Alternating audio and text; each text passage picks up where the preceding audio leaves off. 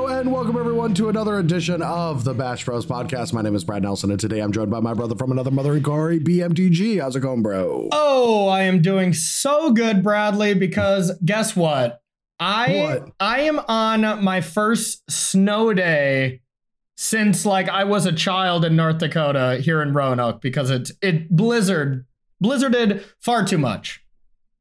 Oh, you got you took a trip to the DQ. I took a trip to the DQ, and by the huge blizzard, I mean there's a mild amount of snow on the ground, and everybody's freaking out, and I think it's hilarious.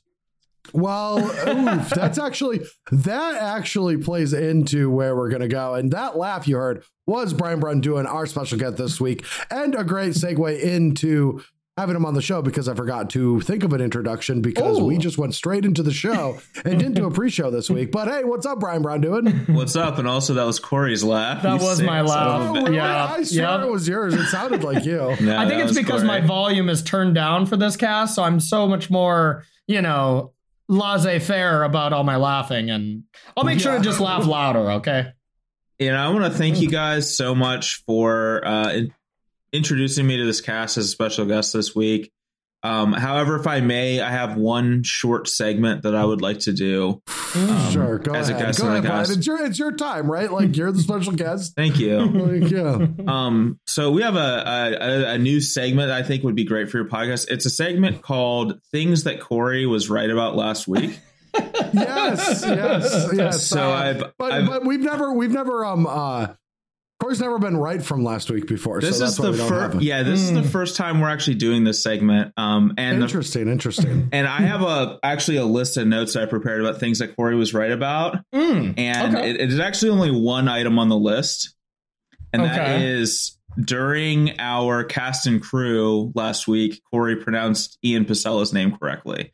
I That's really it. did. That's Oh, that's Thank it. you. That's it. Yeah, That is yep, the that only is it. thing that Corey was correct about last week, but I, I wanted to bring it up. Um, Thank you, so- Brian. It's great. It's great. Yeah. You're one of the good guys, really protecting Yeah. people and false information. You know what? I, I'm proud to be able to, you know, just be hitting it out of the park time and time again. So I'm glad you recognize, Brian. Thank you so much.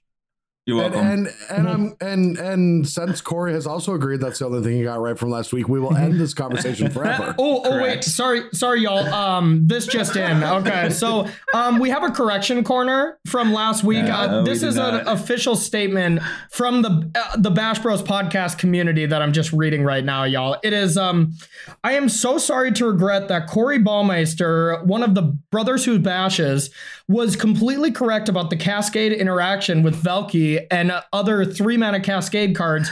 Brad Nelson and company deeply regrets saying that Corey's ideas were wrong, and he has promised to buy Corey dinners every single time that they go out to eat together uh, in the future. And once again, I am so sorry um, from all. What, what, Or- so who is yeah. this from and why are they able to agree for things for me? Oh, Yeah. sorry. Sorry, it's from the Bash Bros podcast community, Brad. It just came across my desk. Um, so I'm Oh, just I'm just that- reading I it. didn't- Yeah. I didn't know that they've organized. Yeah, yeah. Shit, Sorry. that's scary. We yeah, we have a Yeah. our our uh, community has unionized. Yep. So Oh, you know, no. yeah. exactly. So, you know, I'm glad we got that out of the way. You know, I, I know I'm not right often, Brad, so I understand your skepticism, but, you know, the community has spoken, and uh, I just had to get that statement out there. No, that's true. You knocked it out of the park with that that idea. Um, we thought we thought it wouldn't happen because of how it's previously worked, but in fact, last time they didn't want to change the cascade rule because split cards were being manipulated by more than just cascade. Yeah. We weren't thinking about the uh, expertises and some brain in the jar card. Yeah, yeah, they uh they actually had me in their meetings the whole time, so you know I just pitched that to them, and they're like, Oh, "Wow." so you were breaking uh, NDAs. Perfect. Exactly. Yeah, I no longer work with wizards. As an I unrelated didn't know note. that we can break NDAs. Who wants to know about Modern Masters too? Yeah. oh, Isn't it, too modern, good. isn't it Modern Horizons too? I don't know shit about mo- Oh, modern. okay, that is, Yeah, that is Modern Horizons Modern too. Masters 2 came out years ago. Yeah, who wants to know about Modern Masters 2? Yeah, Brad. Modern Masters 2, I played a tournament in the basement of Paradox. Wait, yeah, the one in Fargo, our Fargo local card store. I played a tournament in the basement Corey, there. Huh. Corey, our unionized fans don't give a shit about where you played Modern Masters 2. I'm just, I'm just throwing that out there. they care. Brad, you also thought our fans didn't give a shit about the correct ruling that was going to be changed with Cascade. So, you know, I don't know if we can trust your opinion on any of this All right, anymore. Right, I, I'll, I'll concede this. All I'll right. concede this because I don't need more to pile on from. I, I, all right, I, before we get into what we're going to talk about this week, I just need to talk to you both because I think I am going through an existential crisis. Oh no, what's wrong? Like, actual, this isn't a bit. Okay, This is okay. Like, like, um, yesterday morning I woke up really early. I slept. I, I went to bed early, got a really good night's sleep, and I woke up at like four thirty in the morning. I just pull up my phone Jesus. and I'm sliding through Twitter. And Okay, so that's mistake number one. Yeah, It is, it is. yeah. Uh, but it- all it was was like this horrible dystopian future because that was like when that was right Yeah. around the time that all the Texas stuff was blowing up. Yeah, yeah, I Yeah, saw that stuff. yeah. And I just saw all, I mean, everything. Like I, I would see a, a news thing. It's like people are dying in, in Texas because they don't have any electricity and they're freezing to death. Throw go scroll again. I'm just like cops are protecting thrown away food in Portland, so homeless people can't eat it before it goes bad. And I'm like, Yeah. what is happening? Or like, yeah, I saw I saw like a hotel in Austin was charging a thousand dollars a night as well yesterday. It's just like these Yeah. kind of things are just so inhumane and so messed up. But but then but then it got so much worse. And I think Brian, you you actually probably went through this last year. Yeah, and I think I think I'm hitting it this year. Why is my half of my job trying to pull people's attention away from stuff like this? Like my job is to pull people's attention away from us going through an actual dystopian future. Like we are going through literal controlled chaos by people in mm-hmm. in high places Yeah. and and and my job to make just enough money to you know not not more more to more money than to scrape by but like actually since covid not really. And Yep. just enough to scrape by since covid.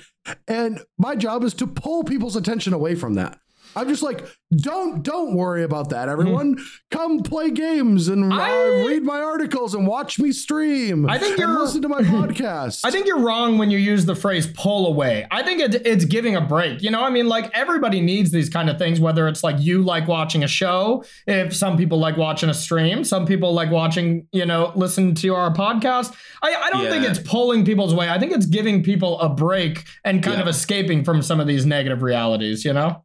Yeah. You have to give yourself. You have to allow yourself to take a break from from the reality of the world. Oh, For like, sure.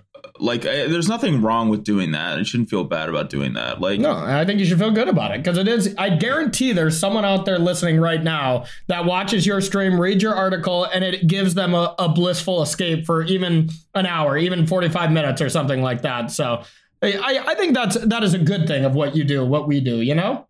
Yeah, I I mean take take this however you want and don't I you know I mean this best intentions, but I think you like you're always watching documentaries on shit. You're always looking at like the like stuff. Like I think you are feeding into that of just you're, you're putting too much of your life and too much of an I'm emphasis on your too own. much of this shit yeah, like You're putting your heart I- on your sleeve.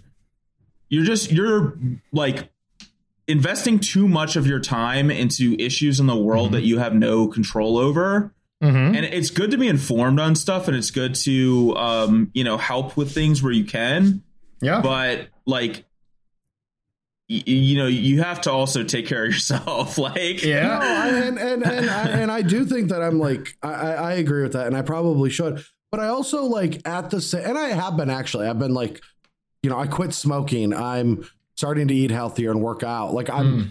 I'm in pain today, but it's good pain for the first time in a while. Nice. You know, Yeah. and um, and I, and I get that, and some of those things I'm really controlling well, but but yeah, there has to be like the stuff that we're seeing now is not like it was ten years ago, like or twenty years ago, and I and maybe maybe, it's you're paying that's just- attention more. Maybe you know. I, mean, I think you're I think you're paying attention more and social media has made it much more in your face Sure, I, I don't yeah. actually think that things are like Like this last You year know- was hell in the grand scheme of things, but you know there was kind of this kind of bad stuff going on ten years ago. I would still say, you And, know, COVID was an is- exception, but Oh, for sure. And the thing is, is that like we see a very small portion of like the history of our country and the history of the world. Like hundred years ago, you know, there was there was like the same kind of pandemic that happened in 1918, Oh, no, I 1919 mean, and stuff. And like, but they got to go you to know, Woodstock still, so that's not that's not the same. Well, no, quality, of, quality of life has increased every single Yeah, like this know, this is this is still arguably the best time to be alive in terms of um quality of lo- life for people in across the world. So like if we're looking at centuries for sure, but decades, I've you know I've done a lot of thinking. I'm pretty sure being a white male in the 70s or 80s, like fully grown, was like the perfect time. But we don't have to go down that path. We're a magic podcast. That's fair. That's fair. Yeah, but I mean, I, I don't know. I, I try to keep perspective on that stuff, and like, I think things suck right now, and I think there's a lot of ways they could be better, and it's a lot of the people in power are pretty awful people.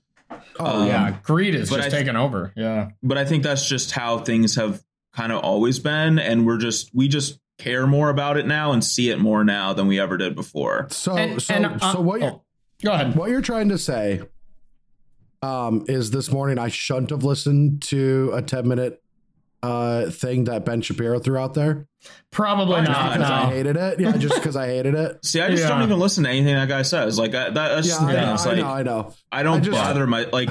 I know he's going to say something stupid, so I don't even bother. Like, Yeah, Yeah, know, saves, saves should me a go for it. lot of like. Anytime I get invested in that kind of stuff, I just get upset, and there's nothing I can do about it. And it's just like it's so pointless. It's like, why do I even bother doing that when like listening to ten minutes of what he says doesn't doesn't change anything? And it's just disingenuous bullshit anyway. And Yeah, like- it doesn't it doesn't change anything. And And Brian, I feel like you are like a really good perspective on this because, you know, I mean, I don't remember how many years it was ago, three or four or whatever, when you were getting really tied up into like just social media issues from like the magic Twitter community or something. You know, like that got to you in a while. And then after you were just like, okay, I don't want to put up with that shit, it seemed like you, you know, are a lot happier. Oh, for sure. I mean, Like Yeah. distancing myself from social media and like the magic community and just in general has been like so good for like for me to do that. Like it's Yeah. just that it like I, I literally think Twitter is literally just a misery platform. Like Honestly, after watching the social misery. dilemma, after watching social dilemma, like I I look at Twitter and Facebook in such a different light. Like that was one of the most eye-opening things. Um, you know, as far as a documentary goes, but I, I've been just watching a ton of documentaries too uh, through COVID. uh yeah, I mean that that was really messed up. But Anyway, Um, should we talk some magic, boys? The Bash Bros podcast is proudly sponsored by BCW Supplies. BCW offers great products at an even better price. From their Elite 2 sleeves to the Deckbot line, you're sure to get an amazing product. I've been using their sleeves and deck boxes for the last year, and let me tell you, bro, their durability is unparalleled. Well, if you're interested in trying them out yourselves, you can go to bcwsupplies.com and order today. BCW Supplies, protect, store, display. Slogans, marketing, magic. Wow. Yeah, what, what about all of these ban and restricted announcements? I'm so angry about shit. Oops, I bleeped the wrong word. Wow. Um, Did you just bleep about? Yes. About Nice. this. And Nice. just said shit. yeah, I don't know what you're talking about. These bands are just like, honestly, just a revitalization to the entire Magic community. I've been seeing just all kinds of absurd modern decks everywhere. People seem like they're really having a lot of fun with it. Like, I, I think it's just great across all the formats. I don't play Legacy or Vintage, so I don't really know about those, but modern, Pioneer, Historic, love them all. Uh, I mean, I, I haven't played any of these formats in, in, in the longest time, right? Yeah. Uh, and and that that's mostly because like being a professional Magic player these days is that you have to play the arena formats, and that that has been getting a little tiring. Uh, truth be told, going back and forth between Saturn and Historic, uh, you know they're doing a, a limited uh, Arena Open this weekend, which I'm really Hell excited yeah. about. But at the same time, like I really hope that they like uh, the way that I see things and how I felt like uh, organized play for Magic has kind of been letting me down is when I see something like that, I'm just like, fuck, man, they're gonna make us play a sealed like league weekend, like because they can't do draft, so we're just gonna have to do. Why can't they do draft?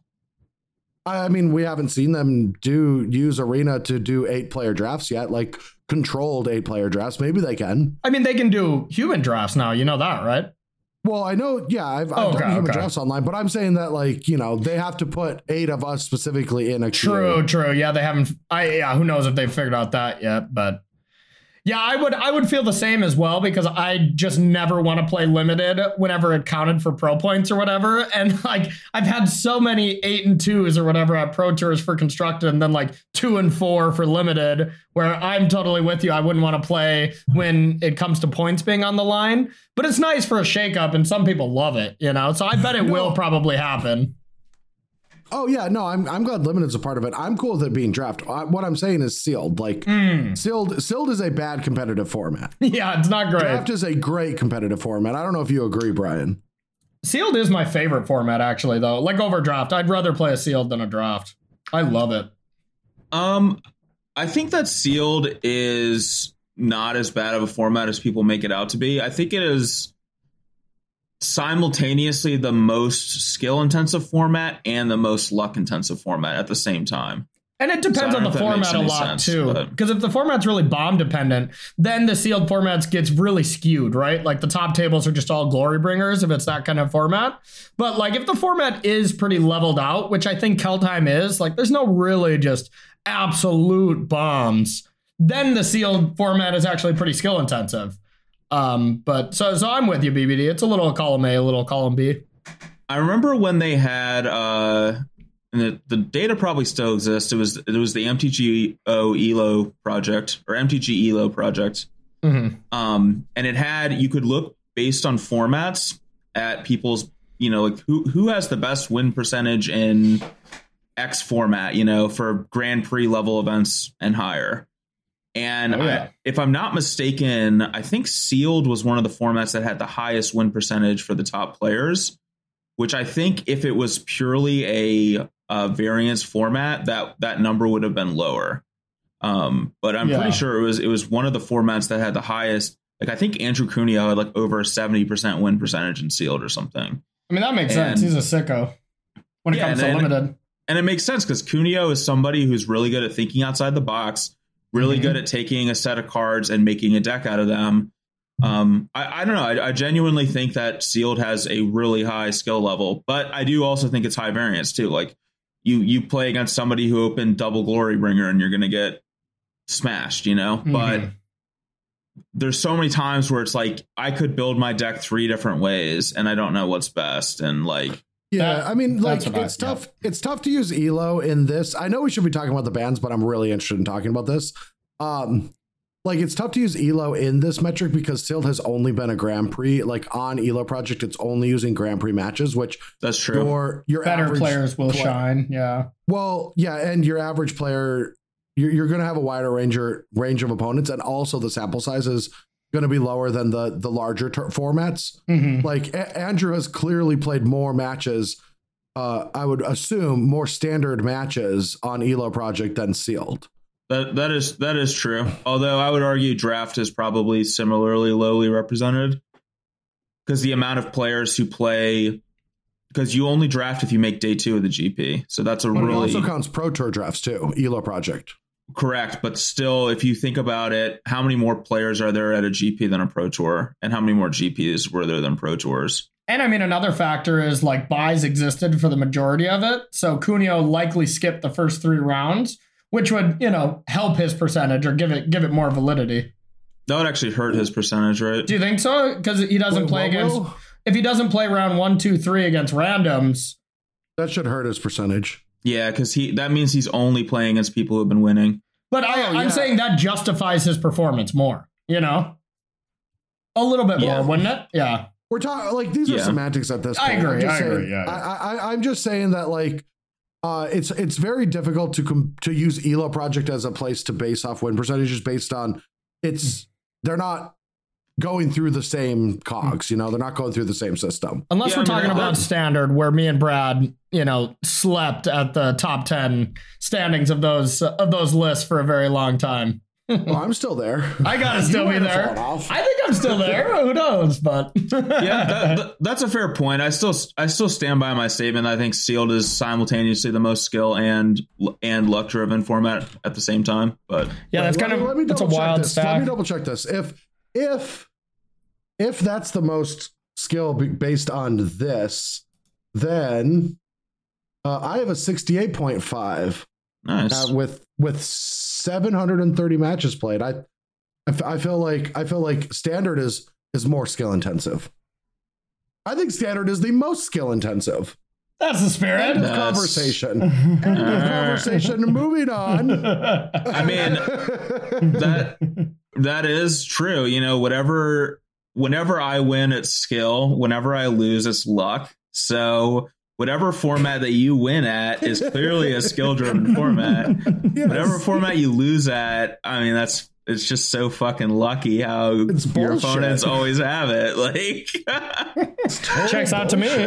yeah, Oh man, I loved I loved when uh when you got to like 8-0 in a SIL GP and you just realize that your opponent has played all eight matches and they sit down and it doesn't seem like they're comfortable where they're at. oh, you then you're dead. They have Yeah, the best like, pool "Oh, ever. Yeah. shit, yeah. You're like, oh no. You're like, they better misplay and forget to exert this second Glorybringer or I am screwed. Yeah. please Yeah. no slam drops. yeah, yeah.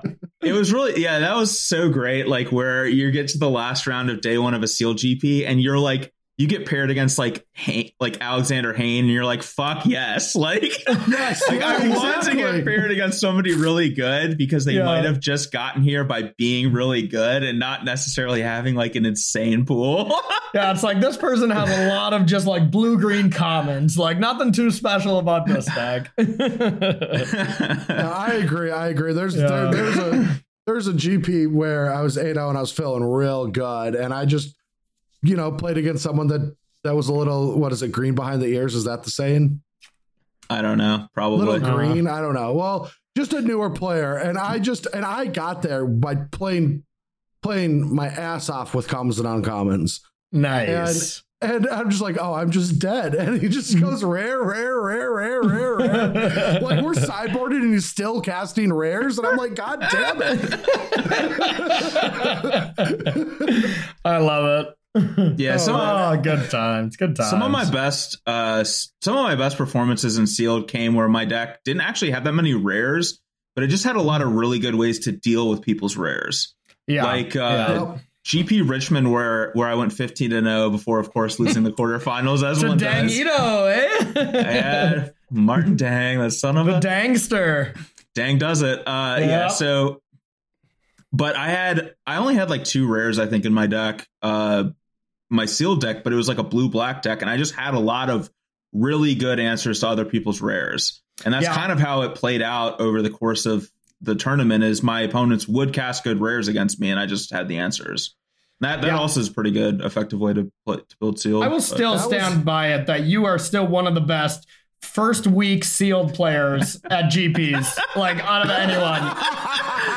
I'm telling It's you, like- you you top aided so many when I was on the a pro goddamn tour. Facebook ad shirt. yeah. Yeah. Um, hi, Brian Braun-Duin, you know, with the birthday of Right. June, whatever, and one of the best sealed players. Actually, I need to get that Yeah. from my girl. Like, I need to get that from my girlfriend. It's like, it's like, don't don't fuck with me because my boyfriend is the best sealed deck player for week For one week of a new format, We're like, how did this he know? and he will fucking go eight and one on day one of any fucking GP. So, And y'all, this is a unrelated fact. Our new merch store of that shirt is coming out here in a couple of weeks. We're trying to sell less and less shirts each week, and we're really we're really hitting it home. Speaking Oh, of which, that's that too good. I don't even mm-hmm. play the game Among Us, but that Among Us shirt was so good. I I Which one? I there was an Among Us shirt that somebody linked to us on Twitter a couple weeks mm-hmm. ago. Okay. And it was was it on Twitter? Yes, it was. They linked Okay, it. I'll- Yeah, it was something about it, they tagged either it was just us individually or the Bash Bros podcast, and it was it was like one of those kinds of shirts where it's like long rambling text for no real purpose, but it was just it was just really great. oh, nice. Uh, we'll yeah. have to check it out. Where do Um, I go to find when people? Uh, oh wait, no, I go into my notifications and I go just to mention. Here's our normal spot where we take our break to Google I something else. Social media. Here it is. Yeah, it says it, it was Sean Hunter, and Sean says, "I am very, I'm very good at the hit game Among Us. If you don't like it, leave. Mm-hmm. I love my wife, and she is sus, which is a reference to the hit game Among Us. Yeah. Wow. Wow. Unreal. She is she is never sus. That was the yeah. Yeah, I love Yeah, my she, wife, She is never sus. She is never sus. Yeah. Never sus. okay. All right. Well, anyway, so we got bands, right? Let's talk some bands. Yeah. Now that now that we got rid of Andrea Mengucci, Mhm. um, Yeah. That's We got to got- be our we got- next. That's got to be our next shirt. Is we finally got rid of Andrea Mengucci and just a picture of Mengucci holding a trophy. That would be a good one. It's like now that we've gotten rid of Andrea Mengucci, we can begin our episode. As per usual. The problem is, is that we actually got rid of Andrea Mengucci a long fucking time ago, and we just Oh. kept going. Like I want to say, like two or three episodes ago is when we lost him, but we just we went so long in an intro that we actually dropped him off for future episodes. That's impressive. That's a feat. yes, Yeah. it is. All right. It is. All right, so so getting on track. I'm actually. I'm actually I'm putting on I'm putting on my content creator podcast mask now. Ooh, Oh. okay. Oh, okay. All right, vintage. Lurrus Lurrus is unbanned. Great, whatever. Uh, people wanted it for a while. It just seems correct. This format has Black Lotus in it. Lurrus can be unbanned after the the rule. You know, whatever. Yeah, Good on them Yeah. to finally do it. In Sure. historic, they took Omnath off the suspended list and put it on ban because for whatever reason they have a suspended list, so they don't.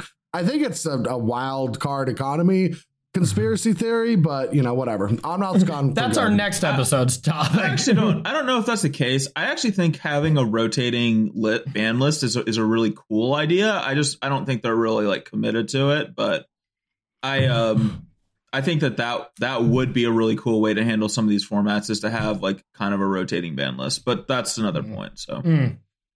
It would be nice for some formats like historic to rotate in and be a little more aggressive, but they're not being aggressive with it.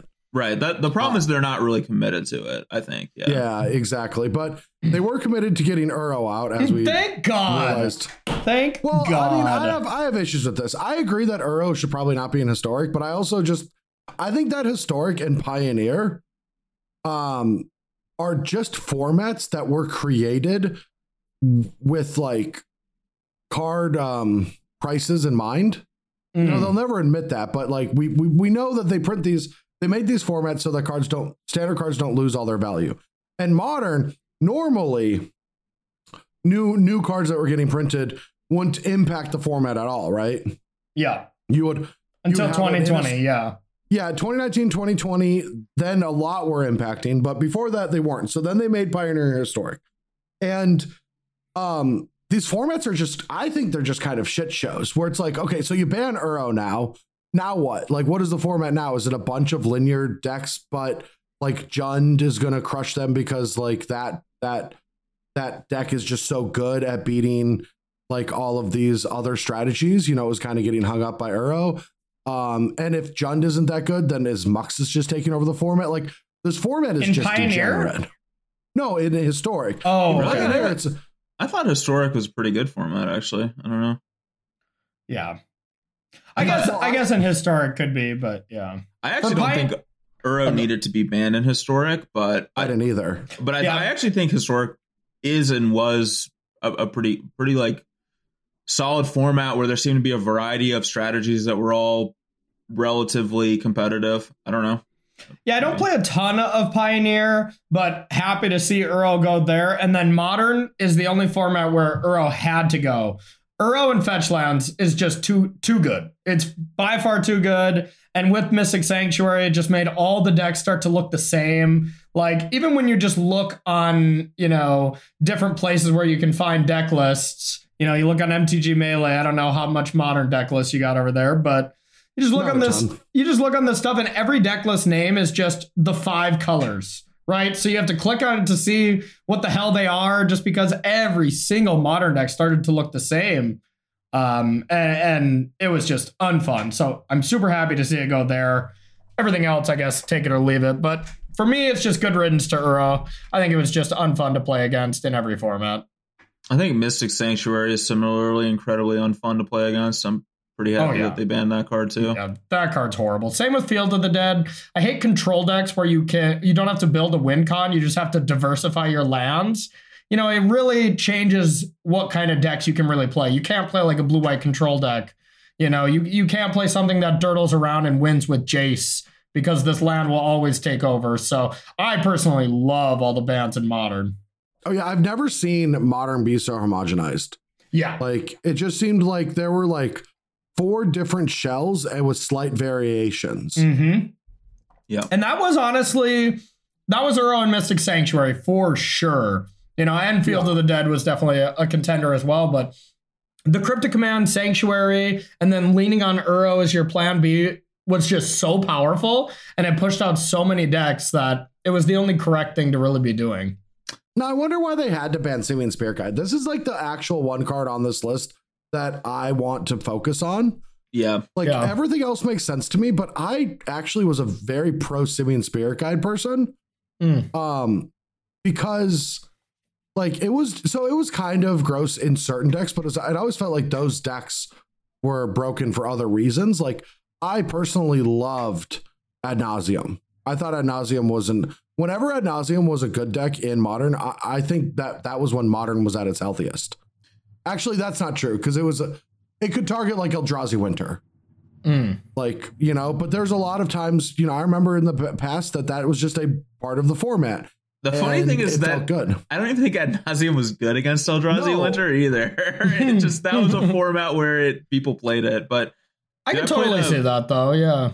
I played a match against uh against Ad Nauseam in one of those GPs where I just killed my opponent on turn three with Eldrazi, and it's like I don't, I don't know there why. was, there was versions yeah well, you were playing the most aggressive version there was like four versions of eldrazi the format actually had more Yeah. versions of eldrazi than more like than other fetch decks. lands. Yeah. yeah So maybe that was the most homogenized modern format, to be fair. that probably was yeah Yeah, I, I didn't play during that time, so that was uh you know, that is one thing I avoided. And at that same time I quit, it was like mono black and mono blue devotion were taking over standard, and I was just like, yeah, eh, I'm out. This wasn't fun. Yeah, I think I think Eldrazi was the most degenerate deck that we've seen in modern.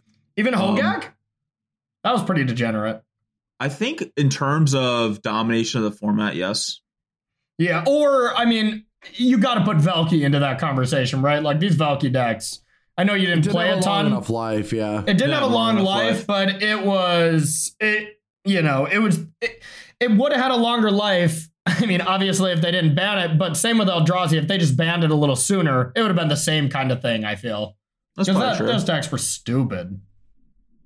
Oh, I bet. I mean, I, I I've been playing a lot of you know, uh, Valki in my in in standard, and even there, it's good. Yeah, and you're just I casting it for seven mana. you know. Yeah, I, I couldn't imagine turn two having that in play.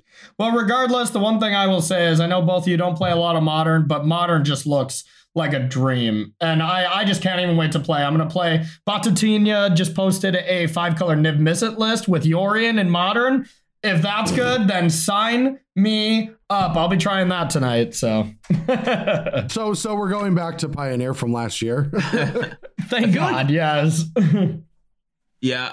In terms of Spirit Guide, I like I don't feel bad that it's banned because it's certainly not like a very fun card. yeah. No deck that's playing Spirit Guide is going to be Attacking enjoyed. for two. Yeah. yeah. Well, yeah, it's just it's going to be something that does so- like does something degenerate that's not fun to play against. And usually the Spirit Guide decks are some sort of all-in deck, and they're Mhm. usually not very good, but they're also not very fun.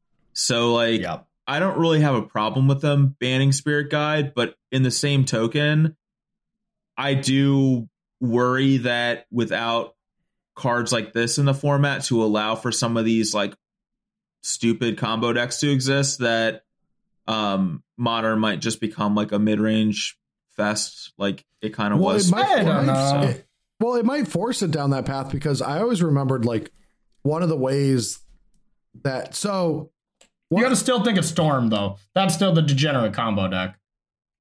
well, but well, or or infect or Oh, yeah, or infect, yep. Mm-hmm. or uh the Urza deck or the Yawgmoth deck. I don't know how good that is, but like so you have all Yawgmoth these, good, like, Urza bad. Yeah, so you, you have all these like creature decks that are also combo decks that force in all you know some of the interactive decks, and I don't know. It does feel like it'll turn into a hodgepodge of mid range decks interacting with each other, um, and usually having like combo is good. So maybe Storm is that deck because it didn't need Simian Spirit Guide, but it just felt like Simian Spirit Guide was like a really weird card to ban, um, because it lived for so many years and wasn't really that much of an offender. I, I can never think of a deck that it's like, like I always felt like besides ad nauseam that you could still function your deck without Simian Spirit Guide. It's just Simian Spirit Guide made it faster. Well, it was like Simian Spirit Guide was in like Neoform as well, right? And and even with these Cascade decks, it feels like something like we were talking about last week, where these three mana Cascade cards are so easily breakable that you know either change the rule or do something about them. It feels the same with Simian Spirit Guide that like maybe future they're looking into the into the future with a certain card that they're about to Yeah. print and thinking like this is not going to be fun with this interaction. Might as well get it out of there now while this card has a target on its head because we just saw it in every single modern deck for the last month, you know? So it could be that. Who knows? Yeah, they just they just don't want to worry about it later yeah. down the line, I guess. But yeah, I, I will say though that it was only ever in those super degenerate type decks that were never really that good, like the uh the Griselbrand decks. I think the only like or or some decks where they had to ban some other card because that other card was super messed up that was making Mhm. Spirit Guide good. The only exception was um Amulet Titan, where you wanted to play one Spirit Guide so that when you palmed your opening seven from your lap, you could uh, kill on turn one. oh, That of was only- course. yeah. yeah. see, or or when you leave it under your notepad. I think that was the more common thing. you know, yeah. Y'all, this is this is not appropriate conversation for a podcast, please. Oh, okay, okay, okay. Brian. Brian. All right, all right. Well, let's talk. Uh, let's talk Pioneer then. Pioneer bands to me, I thought were pretty hilarious because that format is just absolutely run over. I, I kind of quit playing this because I hated two of these decks. I hated playing against Wilderness Reclamation decks, and I hated playing against Oops All Spells. And that's just really what they banned. They just, took, of course, Uro as well, because that went with everything. But they banned um, the Spy, Teferi Time Raveler, uh, Undercity Informant, Uro, and Wilderness Reclamation. And now, you know, like the one deck that was really good at the time and that was still winning tournaments was just this mono red Lurrus, red white Lurrus. It had like a splash for just Boros Charm. And I just look at the bands now and I'm like, holy shit, that deck is going to run rampant because it was already so good in the format and they took out all the major things against it. But that's my I mean, early assumption I'm of gonna it. be, I mean, I don't play. I haven't played Pioneer in a long time, but why the hell is Teferi banned? Like, Because people hate it. I guess I. I Yeah. don't, that does not make sense to me. That card, like, compared to the level of these other cards, like, I, I just I don't get it. But yeah, Teferi Teferi is is just a card people one. hate. Like it's just it's just that people hate Teferi. Yeah, Um, because it it's isn't just- that good. I'm with you, but yeah, it's not that good. Like, it. It. it I mean, it's yeah, it's a powerful card, but like, it, it's just I don't know. It's really not like that. no, I'm good, I'm with you. That one doesn't make sense to me. I like getting rid of the Oops All Spells deck because that one's just stupid. Uro is the same. It's just really good in that format. And then the one bad thing with Wilderness Reclamation, it was homogenizing the format because it was either Temur or Sultai Reclamation decks were just everywhere. I mean that's that's alongside Uro as well, but it wasn't fun playing against just that Oops All Spells decks and Mono Red. That's all the format looked like to me. So I think Pioneer looks good again.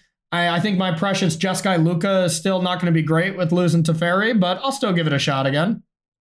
Is that still a? Oh yeah, you can still do. You can still play fires. ancient- Yeah. Oh God, I, that does not. That, that's not a selling point for me. Like, But to be fair, Mono Red smashes it. So that's that's the one bad thing is I played that format and I was just getting wrecked by Mono Red and Oops All Spells because you didn't interact with that stupid combo at all. And Wilderness Reclamation, to be honest. You know, that was always an okay matchup for them. But I still think the burn deck is probably going to be the best for a well, while. sure. I mean, yeah. Who knows? Like now that these decks are gone, maybe something else shows back up. Mhm. You know, like to beat burn because I, I feel like any format, no matter what, if they want to beat a burn deck, they can. Agreed. Uh, and so we'll see where things go. But like, none, none of none, none of that makes me feel like I want to play Pioneer. I, I actually just I think a Pioneer is a failed experiment. Like, I will it's just agree they with keep you. constantly Yeah. banning cards from it, and every time I look at it, it's not enjoyable. No. Like I, I enjoyed Dimir for a little bit playing Dimir last year. Uh, inverter and they banned it and then they banned the other combo deck and now they banned two more combo decks Mhm. You know, No, just I'm stuck. I'm totally with you, bro. But I really do think you would enjoy modern. Modern just looks amazing right now. If you ever want to break from arena, that is the format to dive can into I, right can now. I just go back to playing Jund? you can, yeah, you can Yeah, go back to saying. playing jund So you'd you'd be in. Uh, I'm playing a better Jund deck in standard right now. I See, think I'm gonna uh, I'm gonna play Bant Blade. That's gonna be my first or second deck. That's gonna be sweet. I think the existence of historic kind of invalidates Pioneer as a necessary format to have. Agreed. But They're so Yeah. close, and you can play one on arena. That's the big thing, you know. yeah, I don't, I don't, I, I think Pioneer made sense before historic was a thing, and now, Mhm. yeah, I don't, I don't even know the support Pioneer has. I mean, maybe I'm, maybe it has, maybe a lot of people are playing it than I think, but Nope. Nope. okay. I look at I look at I look at the queues and it had like 197 people in a in a pioneer league and I'm just like ooh that's not good. yeah, Yeah, that's I low. kind Yeah. of figured that was probably the case. yeah. Yeah, you need people. You need people to pair against. That seems like it, the wait times might be really bad. It is, Uh, and it, same with standard. Standard and pioneer on on on Magic Online are like completely dead. Modern has like it was like at like 1200 people before the ban, so I wouldn't be shocked now if it's up to like 2500 because people are like really excited about the format again. I wonder, um, to to go a slightly different route. I wonder why they banned Dreadhorde Arcanist and Legacy, because that to me is a little surprising. Yeah, the think it's Temur just really Delver good, decks, the guess. Temur Delver decks were really, really popular and really strong, but that's the But only thing I could think of. Yeah, but I feel like wasn't Oko like a huge part of that? I don't know. Maybe It was definitely a four of in those decks. They just really wanted to shake it up, I guess. Um, but yeah, I I, I don't, I don't play any legacy, so I don't have any strong Le- le- opinions le- on that. but- Legacy, Legacy has always just been the gentleman's agreement format Mm, because, like, they, they're they're not going to ban cards that clearly are better than Dreadhorde Arcanist. Clearly, uh, but you know they're going to ban certain cards so people can continue to play all the diversified formats that they or decks that they want to. mhm. Um, so it it always feels like like where standard they they want to ban the powerful thing that is going to take over the format. It always feels like in legacy they just they get rid of the cards that people are annoyed with that are maybe a little too making certain decks a little too good. But like you know, if they're never going to consider looking, they they'll never consider looking at the doomsdays or the brainstorms or the the show and tells. you Yeah. know? It's still crazy to me that it's a card that can just get lightning bolted or swords to plowshares. You know, it, that The would have to be push. banned. Fatal Yeah. Push, yeah. yeah. Yeah. So yeah, that one's a really weird one to me because I, I mean, I could very well be wrong because I have not played that much Legacy lately, but like, to me, that is a less powerful card than Delver of Secrets, and it is Hmm. on a similar power level to something like a Tarmogoyf, where it, Dreadhorde Arcanist maybe is a little bit better than Tarmogoyf, but like, I, I don't know, like. Yeah, it costs two mana. That's like eight in standard. So It's I still mean, it's still be a two fair- drop, it's still a two drop that doesn't do anything until the next turn. You know, exactly. like That's true, but like a Tarmogoyf can hit you three times, then you can win the game. I don't think you're going to win the game if the Dreadhorde Arcanist hits you three times. I don't know. if you Probably get three not, free but- brainstorms, you probably win the game, right? That's what that's what I'm saying. That's what Yeah, he's I'm saying. Yeah, that's exactly what I'm saying. Is that okay, yeah. yeah, like like being at three life and them not having three extra cards is a whole lot better than being at 17 life and them ha- having a snowball effect on you. Yeah. That's just how magic operates. yeah, I mean that is true. Like I, I would say this is better than than Goyf, probably better than better than Young Pyromancer too for the same reason. Mhm. Um, in that young pyromancer is really really powerful when you have resources to go with it whereas this doesn't need any you, you can top deck this with an empty hand and it's really good but And you can't ban the pyromancer when he's just so young. You know, he's got his whole life ahead of him in Legacy. So, that might be my favorite joke of yours ever. right. Wow, that's a low bar. That's really funny though. Thank He's you. so thank young. you. He's He's got so his life ahead of him. young. oh, too good. Oh, But shit, they didn't is touch they didn't touch the gods format, which is standard. And I gotta say, Brad, I I'm loving standard right now. I think it's like one of the best standard formats we've seen in a long time. Deck decks and metagames are shifting so fast. I'm looking on melee for like a whole weekend uh, or a whole tournament of like percentages, and everything's like 55% to 49%, which just leads me to believe that every deck is competing. Nothing is busted. It, it seems great to me right now. Except for Rakdos, because there was one tournament last week, the F2K five percent or something, It, right? it, it went one in sixteen. It had a six point eight percent win percentage. I've never seen that with a deck like the sixth most played deck in a four in a, in a tournament. It's unbelievable because I was such a big fan of Rakdos.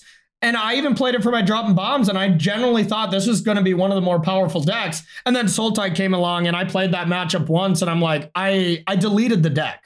I deleted the deck from my arena. I was like, this deck cannot be played against Sultai decks. It's just an absolute beating.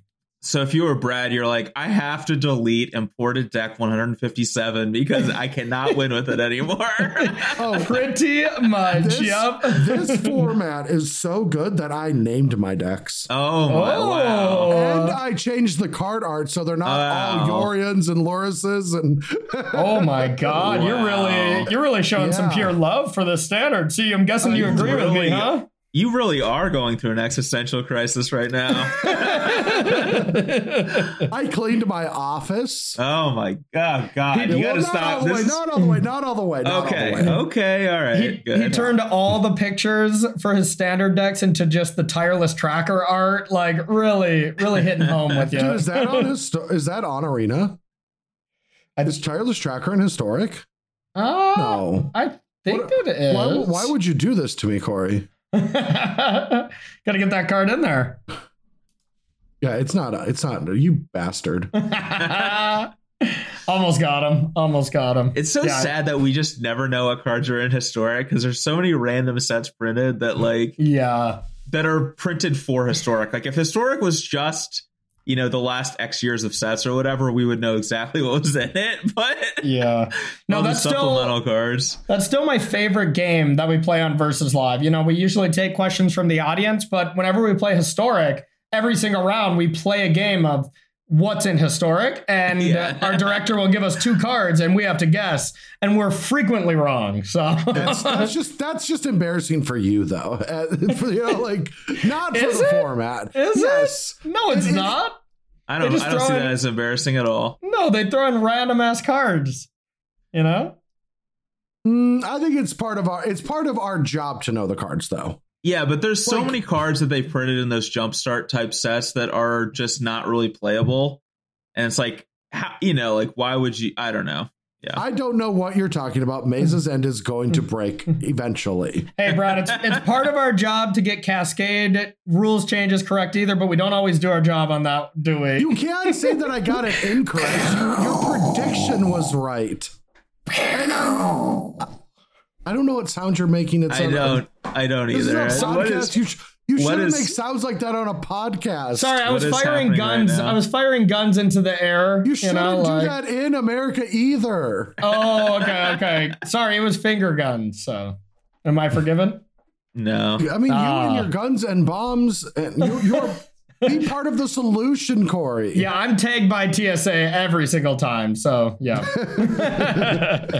That's just because you. Speaking That's of- just because you brought magic Oh, decks. Speaking of which, speaking of which, Brian, Brian, guess what got auto renewed the other week? Oh, our uh, our TSA pre-check Yeah. thing. Yeah, our clean check. We got that. That's depressing. We got that at the beginning of last year. We're like, we're gonna. This is so much value. So Now we don't have smart. to get to the airport early. Oh yeah, that auto renewed, and I almost cried. what was it, like a hundred bucks or something? Uh, No, it's like two hundred something because it's for all for Amber, Brian, and I. Oh, We're just all on the same. We're all on the same uh, thing. yeah. All sorry right, you're about that. Sorry about that, Brian. But you got TSA clear for another year. Awesome. Just what I needed. you guys should just stop into the airport, go through security, and then just leave just to get your money's worth. no, we can't get through clear because they're they're such a good program that they know if we have a ticket or not. Do they Oh, let shit, me? You're right. Do they let me get get out of the basement without having to go through a gate, or is that a separate? Uh, no, no, you have to go through that. Well, I mean, you need to D renew that your T- contract D still. is your TSA. It's true. Yeah, there's just a gate outside the basement door that I have to go through every time because otherwise D will tear tear apart the carpet right outside that basement door. So Yep, that's that is that is the actual reality. There is a gate right beside a door that shuts.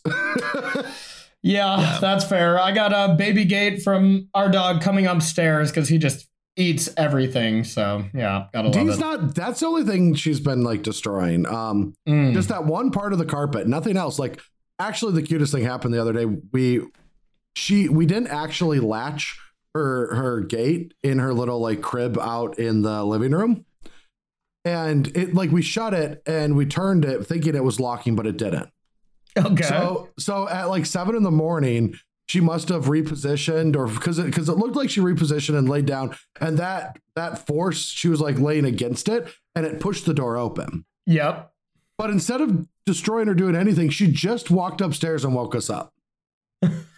She just Cute. yeah, she just ran upstairs, jumped on the bed, and woke us up. See, And we were scared to go down scare, downstairs, but nothing nothing was wrong. yeah, Yeah. Brad Brad was like, I I know the answer, but I just have to ask. Like, you didn't like let D out of her crate or anything, and I, or her gate or anything, and I'm just like.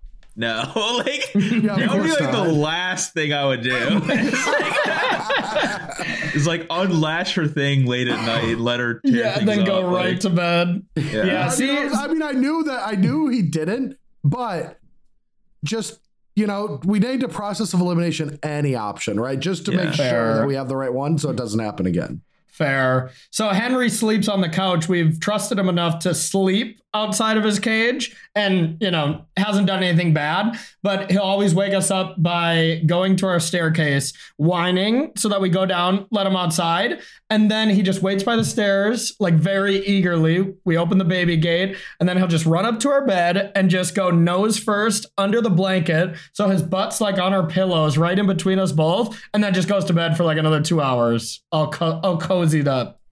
It's adorable That's and very weird at the same time. Yeah. Oh, D has some weird habits, but anyway, yeah. I, I I remember when we were talking about this episode, it was going to be a deep dive on Sultai. um, Let's make it a shallow dive on Sultai. How about that? all right, we're gonna play. We're play. We're gonna play a game show. Okay. Um, we're gonna play not a game show. We're gonna play a game and pretend to be a game show. Okay, perfect. All right, Can it be so- prices right? No. Okay. Uh, in fact, the price is wrong. Did you know it was actually the 25th anniversary yesterday of Happy Gilmore? So that's Uh, uh, it's the that's pretty on 25th point. anniversary of the Pro Tour today.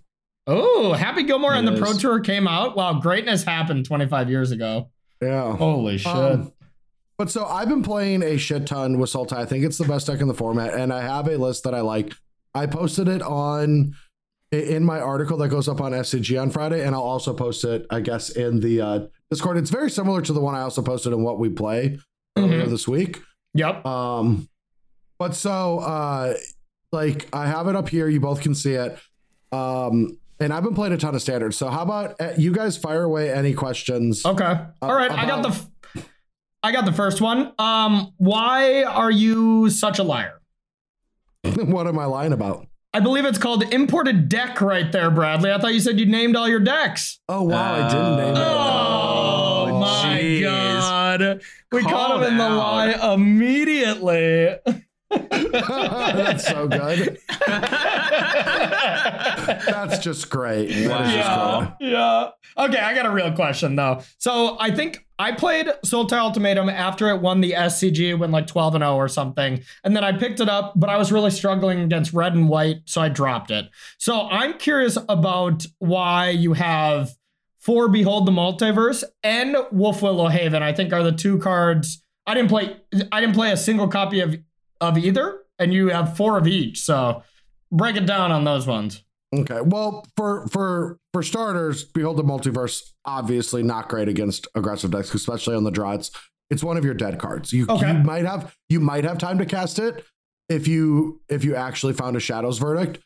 Um, Mm-hmm. or it curves but, into Shadow's verdict pretty well, I guess, to try to Yeah, find may- it.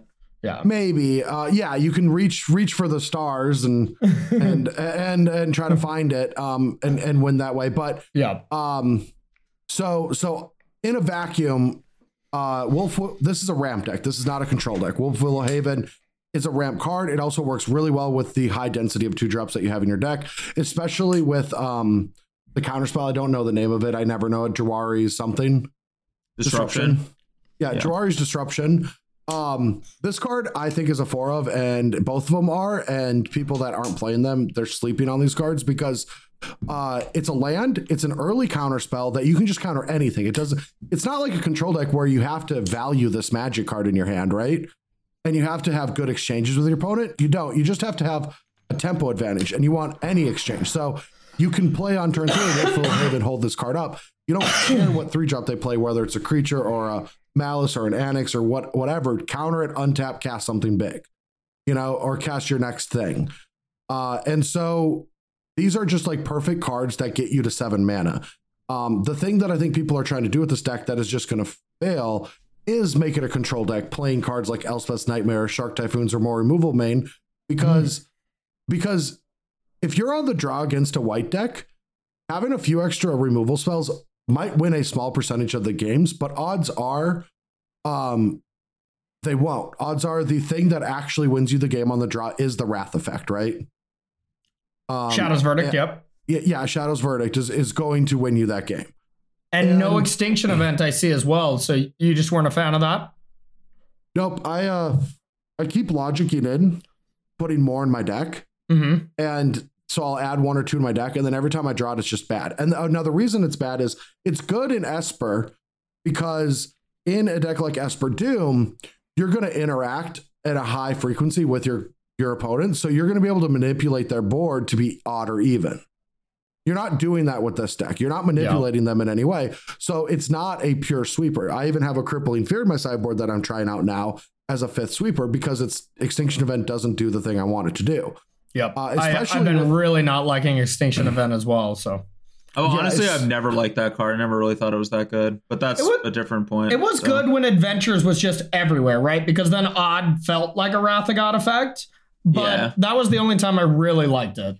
Yeah, it was definitely good when Obosh the Prey Piercer was a card people were playing. Oh yeah.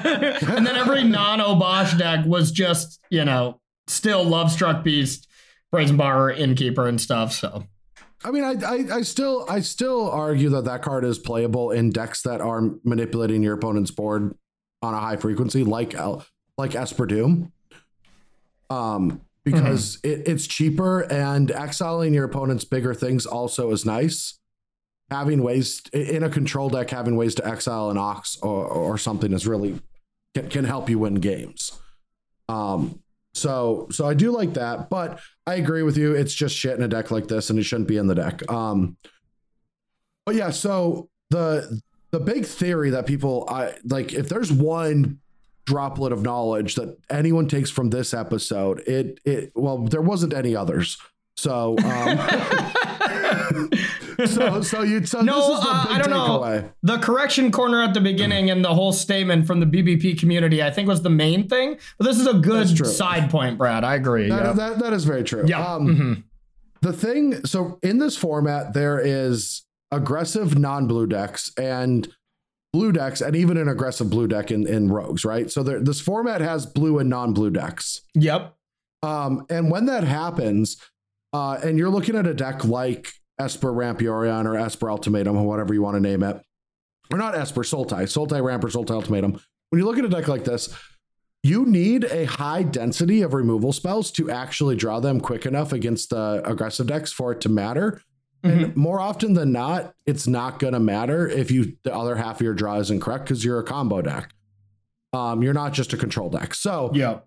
Um, if you but if you add all those cards to make the density high enough to interact with them enough to consistently win your game ones, especially when you're on the draw too, um, you have given up all of your blue matchups because those are the matches where games go long and the, any removal spell is a dead. It's a dead card. A mystical dispute is going to not only win you game ones against some of these blue decks, mirror Oh, matches, yeah. Esper, Dimir, but it can also be cast against a Gruul deck, right? You can, Mhm. if you're on the play, you can just play it on turn three, and then next turn play, you know, a ramp spell.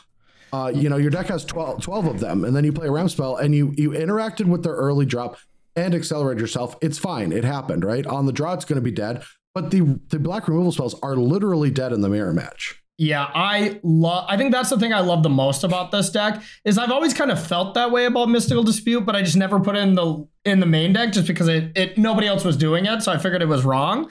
And I love it so much more than playing like Disdainful Stroke or something because the just three mana counter mode is completely fine. So I, I think that's super smart. And I can't imagine the number of emergent ultimatums that you've countered for one mana while like tapping out to like play a uh binding the old gods or something. Seems like you would get a lot of free wins against that.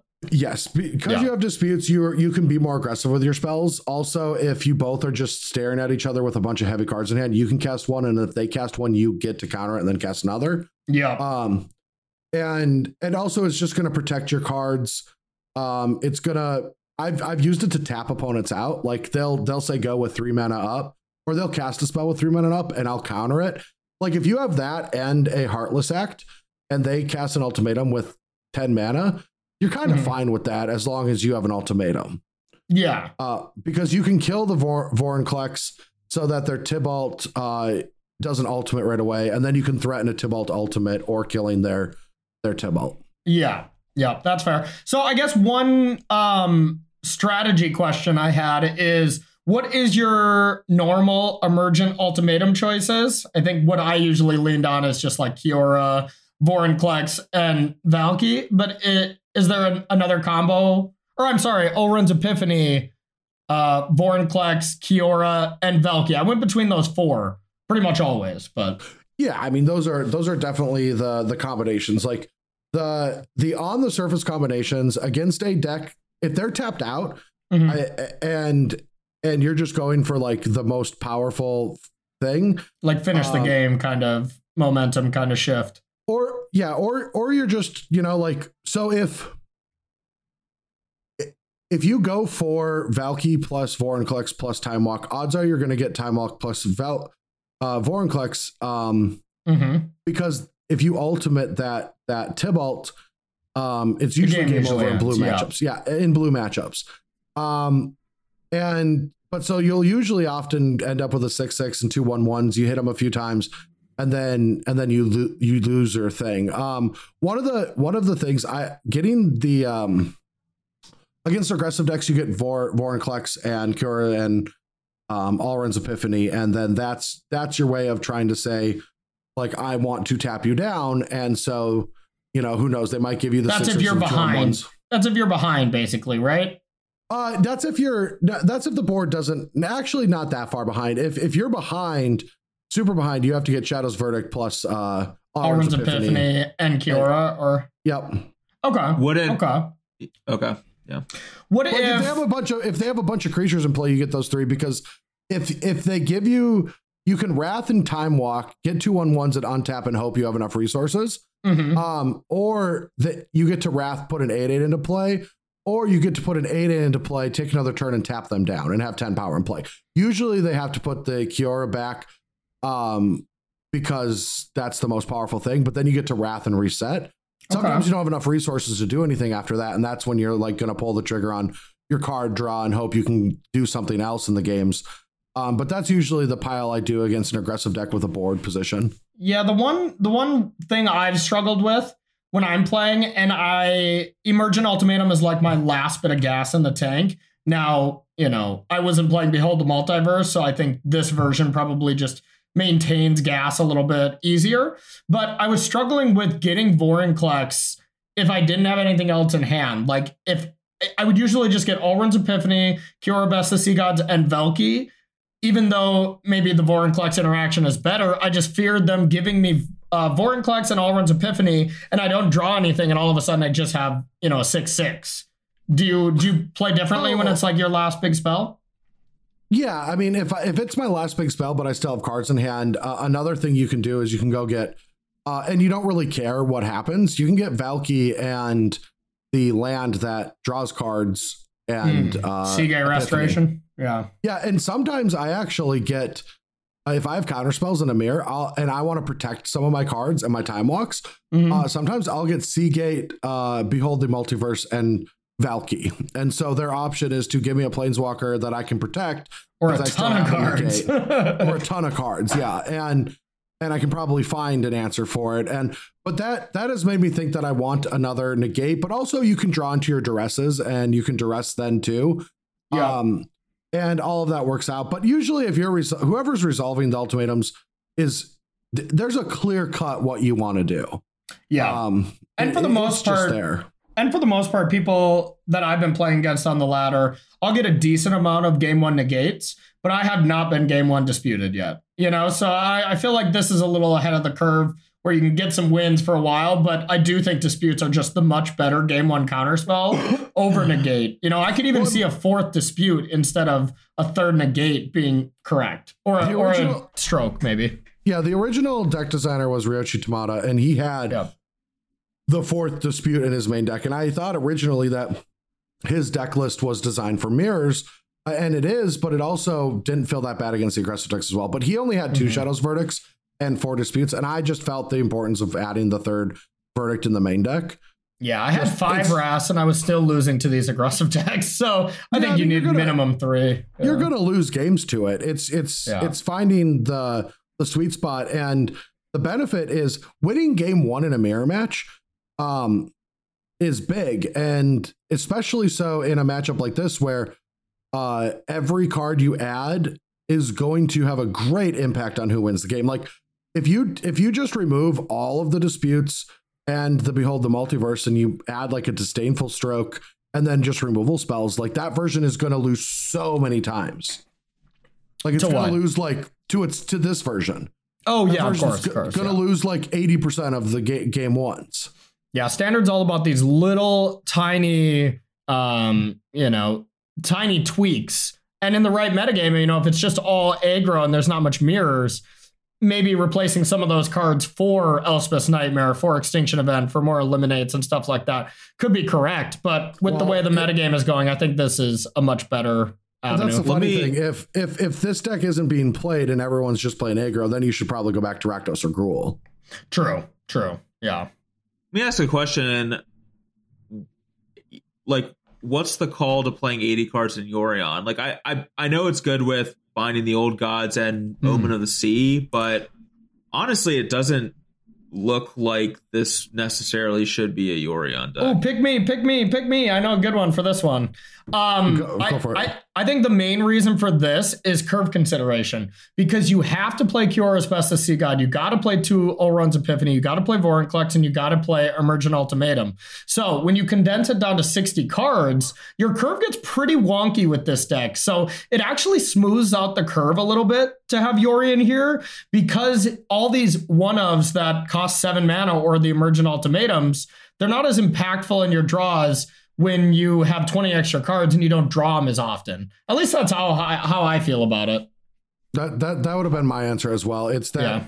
and and that's just it. Like your your deck, like absolutely needs to play these nine, just or ten windmill slam seven plus mana Seven drops, cards. yeah. Yeah, and um, and if you lower lower the number of cards, you just draw them at a higher frequency. Um, and Mhm. also also like, I I the more I play with eighty card decks in standard with Yorion, the more I I realize that the cost of playing the eighty cards is not that high. I mean, it is high when it comes to creature matchups because they're so lean and aggressive, and you have to draw like your cards that are in your deck for those matchups. Mm-hmm. Um, and and that's where I think it is the most damage. But that's that that Yorion that you you get it almost every game. It's not like Jegantha and Historic where where it sometimes comes up. Like this Yorion wins me a lot of games. Agreed. And I just that I just get to go pull out of out of thin air. it's the best three drop and eight drop in these style of decks, like right before you play Binding in the Old Gods, or just on eight when it's that free spell from nowhere that just seems to take over. The only thing that You I also think, draw you also draw Wolfwillow Haven, Cultivate, and Emergent Ultimatum a lot less though. True, Um. Well. Well. That. I mean, yeah. I, I'm not going to disagree with that. Like, you have you have omens and you have you have a lot of scry that that lets you smooth through your draws when you draw them. Um. And I'm I, I'll agree with that. I don't know the percentages like uh, of when you actually find the emergent ultimatum, but like we've seen this before, and it's it's hard to articulate. But we've seen decks operate better when they need a high density of things at higher numbers, right? We've seen decks go to 65, like we've seen scape shift decks that operate better at 65, or uh, you know, certain mana bases operate better at higher numbers. So like I'm not the scientist here that's going to explain it all, but like that theory has been put to practice before. And also, like, sure, we might lose a little bit of consistency. Maybe a deck, maybe the 60 card version of this deck is slightly better if you if you don't think about the Yorion that you just get for free. But once you start playing with this deck, Brian, I can assure you that there's going to be games where you're on the plate and you're like, holy shit, I drew uh the old gods. I and so turn three, I just put Yorion in my hand, and now they they're just fucked. Like if they play something, I binding, and then they can't play something again because I blink it again, and all of a sudden I have eight mana. Mm-hmm. Do you ever have you ever played this? Have you ever played a sixty card version of this deck though? No, there is an adventures version out there. Um, no, I'm, I mean, I'm not building new decks. I'm like taking the decks that people are playing and tuning them right now. I I mean, know, if I'm you just- want, I'm not saying that it's better, but I'm just saying that like I wouldn't. I don't know. It feels weird to dismiss it with no play. with, You know, having never seen it because I, I mean, we saw that last format where a lot of people were playing Yorion decks, and it ended up being better to just make it a 60 card Yorion deck than an 80 card Yorion deck. What, what, but was there a good 60 card Yorion deck? green white. Green white. Yeah, I green don't, white. I don't green ever, white I was think pretty that good. was just like hotness for like two weeks. I don't think it was ever good, was it? It was pretty good. It had the highest win percentage for a league weekend, one weekend at like a dominant of like 68% or something, Matt Nass and Jacob Wilson. But the deck wasn't insane. Um, but it did punish the aggressive decks pretty hard and just crushed Gruul at the time. And that's why it did so well because Gruul was everywhere. Sure. Yeah. The one thing I will say about that I do struggle with with 80 card Yorion decks that I think is the biggest downfall of them is just it's really hard to not have like one or two or maybe three dead cards in your deck at sideboarding just because there's so many cards. You know, like if I just look at this list, there's like seven or eight cards you got to take out against uh, control decks, you know, all the black spot removal and whatnot, and vice versa against aggro. That I'm sure maybe it's just because my deck wasn't completely fine tuned, but I feel like you really have to nail your sideboard numbers in a Yorion deck. Otherwise, you have to leave in negates against Gruul or something like that, you know? Well, so I, sometimes I leave counter spells in against decks like that. Um, Yeah, okay. I could have used a better example, but you know, leaving, you know, I a better example than that. What, what I love about this list specifically is that I board all 14 sideboard cards in against uh, rogues. Oh, really?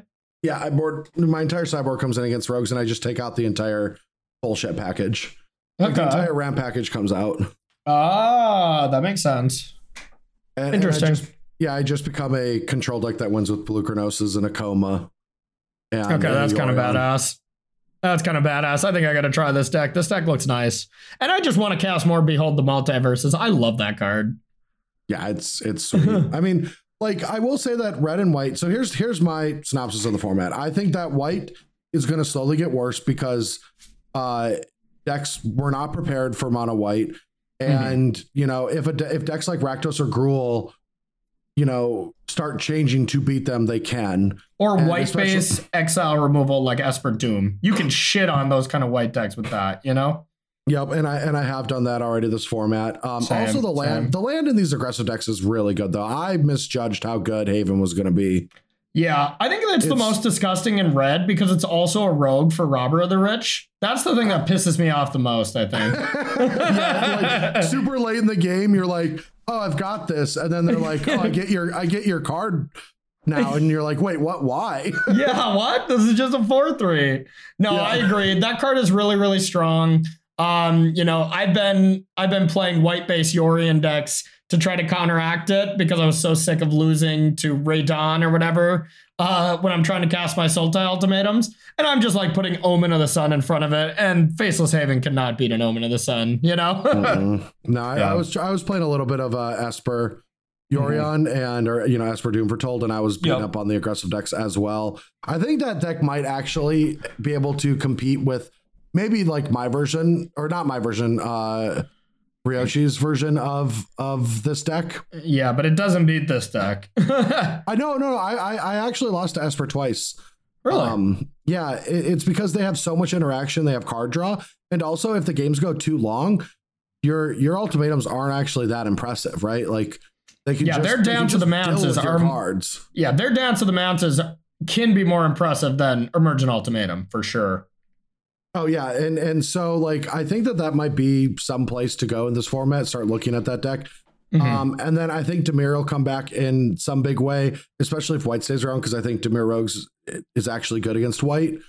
Um, It's bad against Red, but good against White. And I mean, a big thing about that is that like White doesn't have as cheap and good of removal, as well as they don't have a good escape creature, where Red does have both of those things. Yeah, and Um, red's a lot more haste based, which is tougher, and Lullmage domination is really good against non haste based creatures. Yes. Yeah. And so, um, so I, I don't know what's going to happen with all of that. I still think Rakdos is going to have to sit on the sidelines until Dimir uh, gets good again, and Dimir hasn't been good for two weeks. Yeah, and honestly, we saw that in standard last season too, right? Like Rakdos pulled ahead really quick, and then just a Yorion deck came out and completely shut that deck down until Rogues just completely takes over the Yorion decks, and then it comes in for one weekend and then kind of dips out. Like Rakdos has had a rough run at it.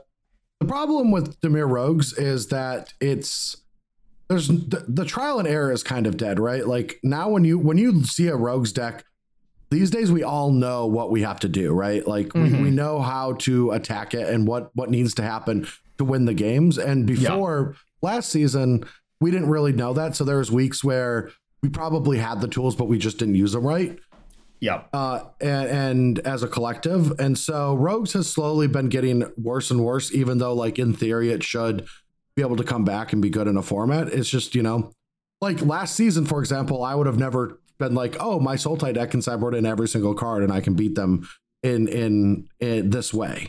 Or that your Sultai deck wants to be winning with a seven mana blue spell that can just get disputed, you know. But I haven't struggled with that matchup much either. As long as you just really smartly use your disputes to push through and you know maintain their their battlefield, it really doesn't feel that bad anymore. And this feels like it should be a bad matchup, but it just isn't. Yeah. Yep. Or at least I don't think it is. We're gonna we're gonna hardcore Yeah. test because we have we have league weekend next uh, week. We have to Whoa, do whoa, next.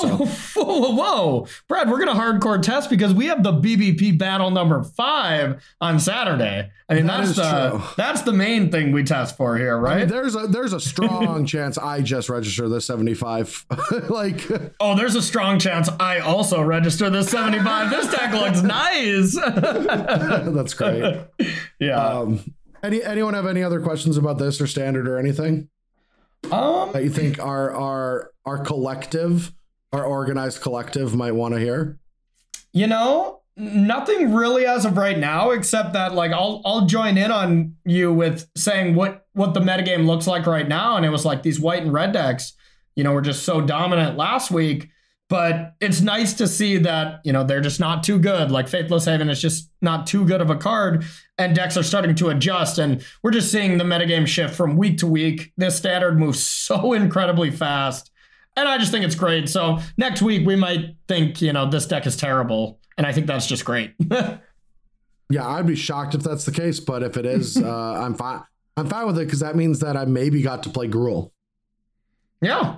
Yeah, that's fair. yeah, what's the what's the deal with Gruul? I'm surprised Gruul's not beating this deck that's playing a bunch of negates and mystical disputes and stuff. Like, Well, well, this version isn't the most popular version of Sultai out there right now. So G- Gruul maybe like it's not beating me, but I don't know who else is playing this. Like the the, the thing about Sultai is there's like 10 different builds. Like if you go and check uh, the MTG data tweet, they talked about like all the different variations. There's like a Temur Adventures version.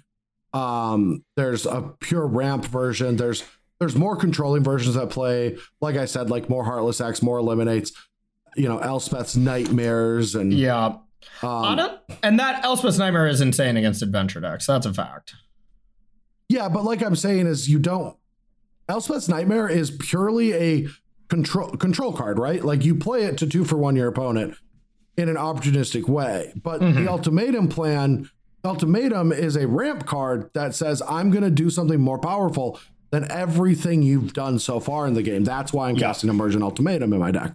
Yeah, and, and so they, they don't work together well.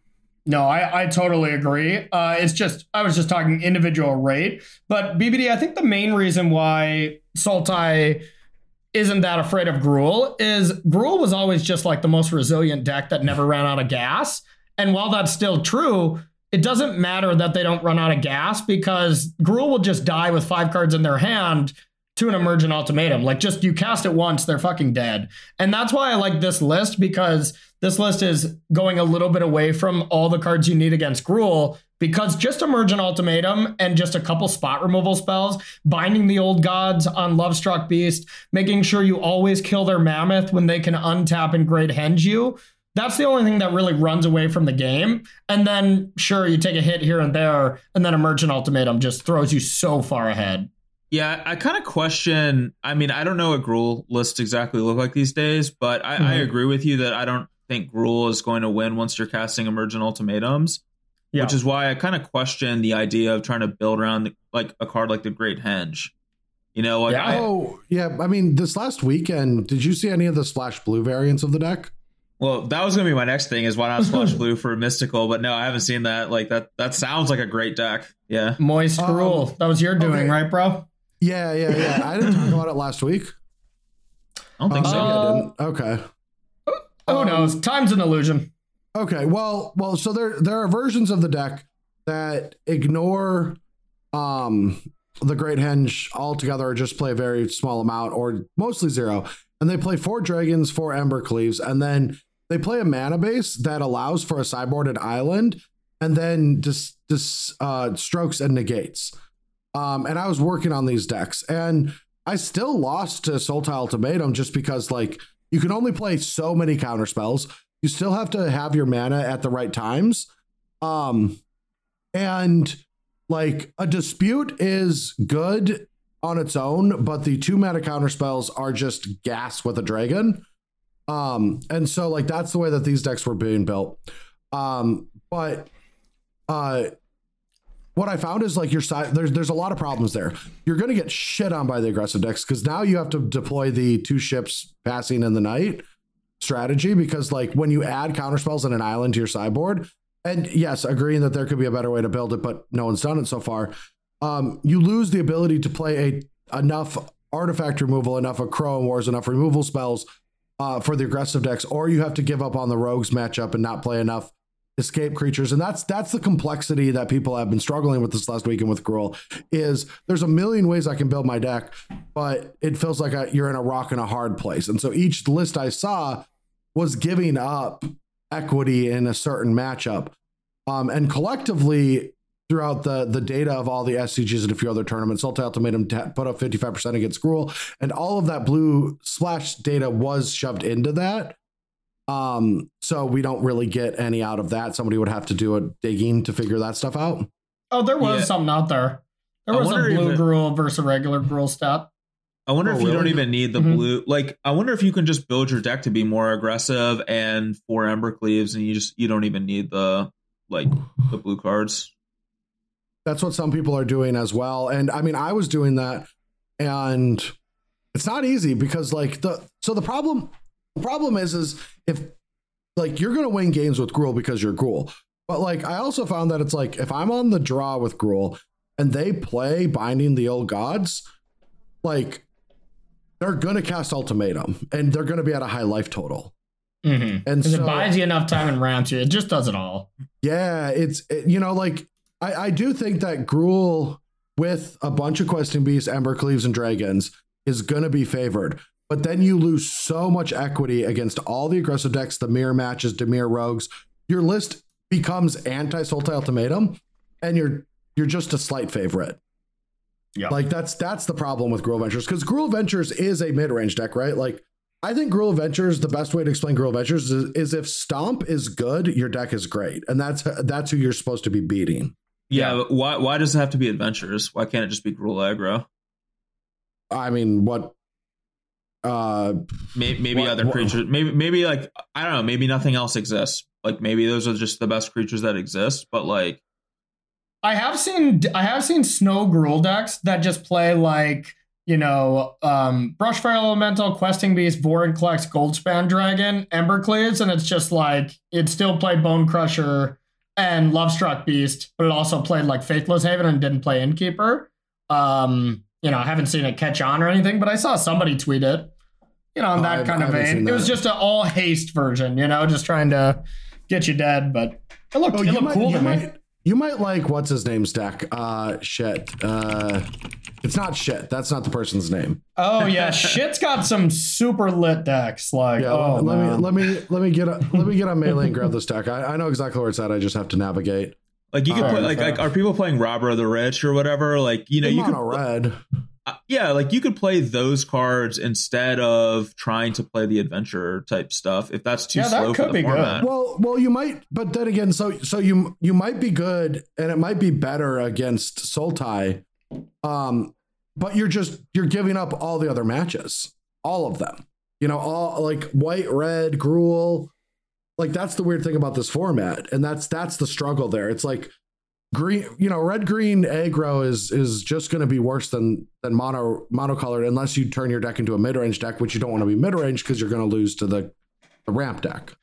yeah, because it's like just ramp decks are just also mid range decks, but they have the I win card at seven, so it just sets them so far ahead. Yeah. So so uh Noriki no, Noriyuki Mori uh top aided the last two 5K Kaldheim championship qualifiers with uh Temur Adventure Obosh. Oh shit. And and this deck has, you know, Bonecrusher, Lovestruck Brazen, Edgewall, Goldspan Dragon, Kazandu Mammoth. And it it only plays like one Genesis Ultimatum. It's just like tuning. It looks like really random. It's got great Henges, and then one Midnight Clock, one Alrund's Epiphany, one Genesis, and then like counter spells, you know. And after sideboard, you just have a decent amount of cheap counter spells that work well with your dragons, and you have this adventure plan. And like, I think that this deck might be good against the blue decks, um, because he did do well against them. Uh, I think he did, but uh, he lost to Jeskai Cycling. Jeskai Cycling might be the answer too. That deck did well this last weekend, and I haven't tested it yet. Yeah, I mean that's another deck though that feels like to rogues where like sure it's gonna maybe slide in and have a good weekend, but it can never really change or adjust. So like you just know how to beat it. So I don't know. I mean I sh- I think it can have its weekends where it feels okay, but it doesn't feel like a deck that's great to me for Yeah. that reason that it just can't adjust. Yeah, and and yeah, it's it's going to be the same, and it seems like it might be might have done well because it might have a good white and Sultai matchup and bad against everything else. Because I know Mhm. it's bad against red and Gruul. Yeah. Um, and so that might be it. Because like against white, you have so many ways to make one ones that block forever, and And against Sultai- Zenith Flare has got to be insane against white. Yeah, and and same same with against Sultai, you you just have to get him to like ten, and then you can burn him out. Yeah.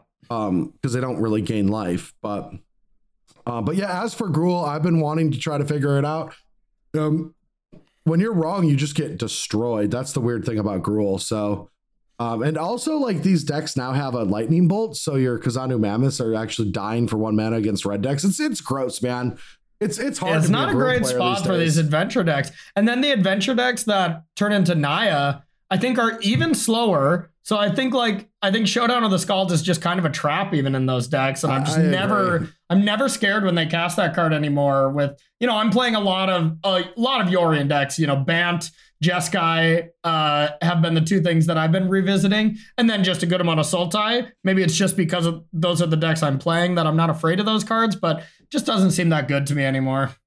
Yeah, maybe maybe mono red's just a better Gruul at this point because like I, I just kind of think so, yeah. I yeah, like you're not going to beat Emergent Ultimatum with a mid range deck, but I do I do think that there's got to be a way to just go go under it with haste creatures and stuff.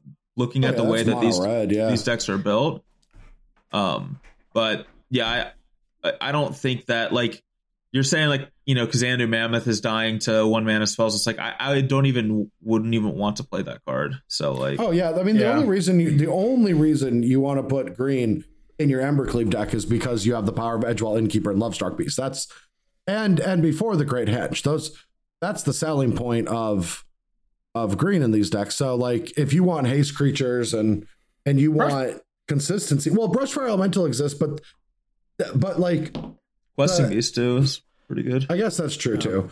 Yeah, Yeah. but that deck, that deck just, uh, I mean, if you if you just build a red green haste deck, you're just you're gonna get embarrassed by the other more consistent, Cruel cheaper, decks, for sure, aggressive yeah. decks. No, yeah, and you're probably gonna get stopped by their great henges because that's the thing is like the interaction for green red isn't that good. Like white's interaction's way better, and red has cheaper interaction because they get to play snow removal. The only thing I like for red is I've actually lost a lot of games to Roiling Vortex. I think that card is actually pretty messed up in this metagame. I've I haven't been losing to it, and maybe I'm just getting Yeah. lucky. But like that's the advantage of Sultai is they just have this like maelstrom pulse. You know, it's just like oh shit, True. that's a thing I have to care about. Oh yeah, I can just kill it. Yeah, yeah, it's that hidden text that I did not know existed until I cast an emergent ulti- ultimatum at eight life the other day. That didn't work out for me well. Little hidden text on that one. You're like, why would you play this card? It's terrible. I don't even gain life. Ultimatum. Exactly. Yeah, I was like, Were you no on deal. stream? No, no, no. I was just Oh. playing. Yeah, it would have been even better. I would have loved to watch that. But yeah, um, Yeah. I mean, we'll we'll talk more uh, next week. Deck list will be submitted by the time our next episode we record it, so we'll be able to talk more about standard. I won't I won't be able to give my deck list out because we have to keep them secret until you know the morning of, or at least it's advantageous to. Oh, okay, Uh, okay. But we can talk about the entire format. Brad's just playing this 75, let or this 95. Let's get real. yeah. Yeah. Okay. Well, that sounds good. Yeah. I suppose this is a pretty long podcast already. Should we uh, get to the Yeah. casting crew, boys? I am down to clown with our casting Ooh. crew that is now organized. One thing before we talk about the casting crew, I don't think we actually mentioned this at the beginning, and maybe I would have missed it, but we do have our Bash Bros Battle number five coming this weekend here, uh, which is February 20th. This is free to all our patrons. Um, there's a code inside patreon.com slash Bash Bros podcast if y'all want to play. I know I'm planning on double queuing where I'm going to play this tournament and then play day one of the Arena Open because the Arena Open, you have so long to play. And that would be my concern is like if people that want to play that, I do think you have time to play both. And I will Um, also be double queuing because I will be playing and running it because I don't get any help. Oh, Brian. Corey. Yeah, I don't know how. I know, I'm joking. I'll. In fact, I probably do harm instead of helping, but yeah. but yeah, sign up for that because it's going to be a fun event. We got a couple of them left, so uh, might as well get in on these Bash Bros podcast battle events while you can. All right, y'all ready for the cast and crew? Let's do it. All right, first up, we got Bino Gatista, and Bino Gatista normally been making moves, but didn't quite get a promotion this month. So Bino Batista is still Bino Gatista is still the doorman, but doing great at it. Uh, that's not true. He did get a promotion. He's at a different door. Oh, So, he, he made it to the north door, so he's all the way up. Uh huh. Yeah, it's, uh, it's Is that Nice. a back door? It is. no, that's south. Duh. wow. You're making ass jokes in our podcast, Brad. What the Jesus, fuck is Brad, wrong? like, clean your shit get up. Your mind out, get your mind out of the gutter. I didn't mean that. I just is a meant I thought the north, the, the, the back side of the office is, is Uh, the backside of the office? Really, the backside of the office? Really? Wow. Jeez. Is- is- it points north. Jeez, these guys, I can't believe it. All right, next we got S. Rudy, which is our business anal list. All right. Brian. what? After that, we've got Inside Esports, who is our esports event organizer on MTG Melee, uh, helping us organize our uh, Bash Bros Battles number five. And Inside Esports also organizes their own tournament, so follow them on social media. Hashtag marketing plug. Love it. Uh, next up, we got Ian Hashtag Pasella. ad. Hashtag ad. Hashtag sponsored. Hashtag Yeah. paid. Sponsors. Yeah, hashtag paid. Hashtag paid is the best. Hashtag BBP's leading resident Pastafarian. That's a bit of a long hashtag, but that is uh, Ian Pacella's job. How's that going for you? Oh man, let me tell you, if I could eat pasta every day without gaining like 150 pounds, I would, and I'd have no shame about it. Yeah, and I do have shame about it. Yeah, Same. me too. That's why I don't eat pasta every day. So All right, we got B. Uh, we got that's- BBD here. That's my name. We got Richie. I'm sorry. I, I have like a. I've had like a brutal headache. I'm really out of it. We got Richie. That's the Bash doing Bros great. accountant, uh, who does various money related tasks. There we go. Brian, you're crushing it today. I don't know what you're talking you. about. Next up, we've got Opa, who is our research director, who does research Related Tasks. tasks. Thank you. tasks. Thank you. All right. Next up, we got Corey, and that is, or wait, we got Wappa, and that's Brad's personal barista. Uh, but you know, also just loves D and wants to make sure D doesn't bite all the furniture and stuff. So takes D on a lot of walks, but not taking BBD on a on a walk after last Well, time. Well, won't take So- BBD on walks, and it's reciprocal. Yeah, yeah, yeah. BBD will not walk Wappa. Not a chance. Yeah. Oh, that's what you think, Corey Baumeister. All right. Next up, we got BBD. BBD. Adham. Adham is our ghost writer.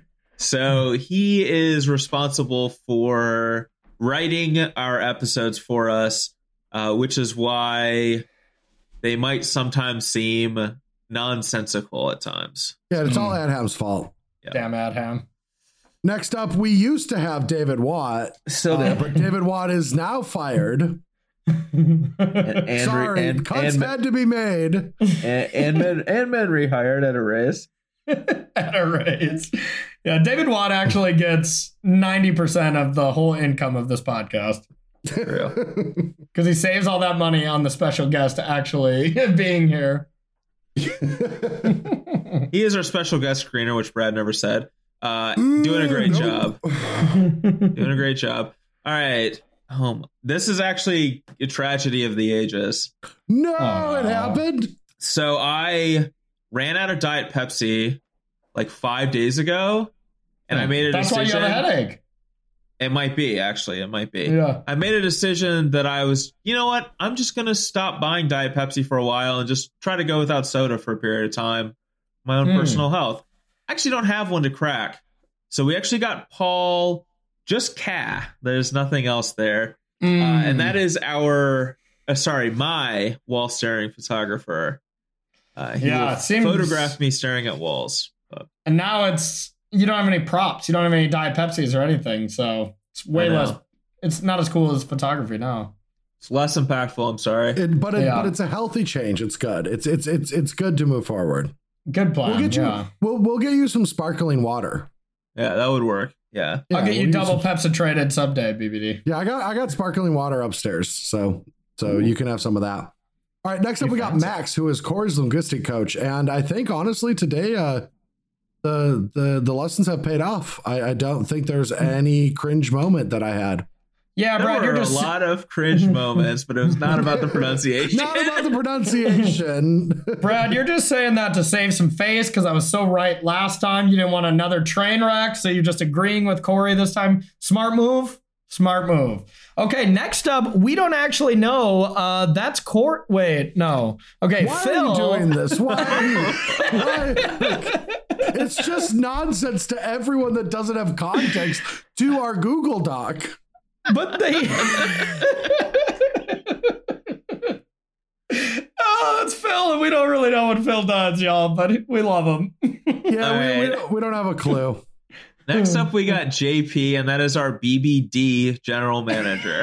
Fucking goddamn it. Ah, yes. I'm Oh, virtually that's so good. virtually fist bumping Corey right now. yeah, we are. We're we're chest bumping at this rate. Uh, All right, You next know, up. you know what, boys? You know what, boys? I have been having to go to the bathroom for a very long time. But I was like, we're going to get through this together. We're going to nail this shit. But now I'm going to leave and go to the bathroom and let you uh, finish this. Well, I'll be back. okay, okay, But but uh, but I, I am going to diva out right now. okay. Wow. You got it. See you, Brad. Next up, we got Sultan the Bossy, and that is our designated Corey Dor. No, designated Manador.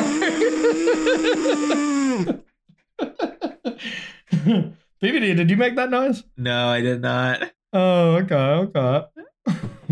but yeah, he's our designated mana dork. And uh God, what should we choose this time? I guess cultivate, huh? Cultivate's our mana dork this week. Probably binding the old gods. Yeah, there we go.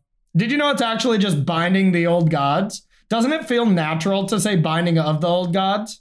It does, yeah. Yeah, I I only know that because I've I had an email sent to me because that's all I said was binding of the old gods, and they're like, yeah, that's not it.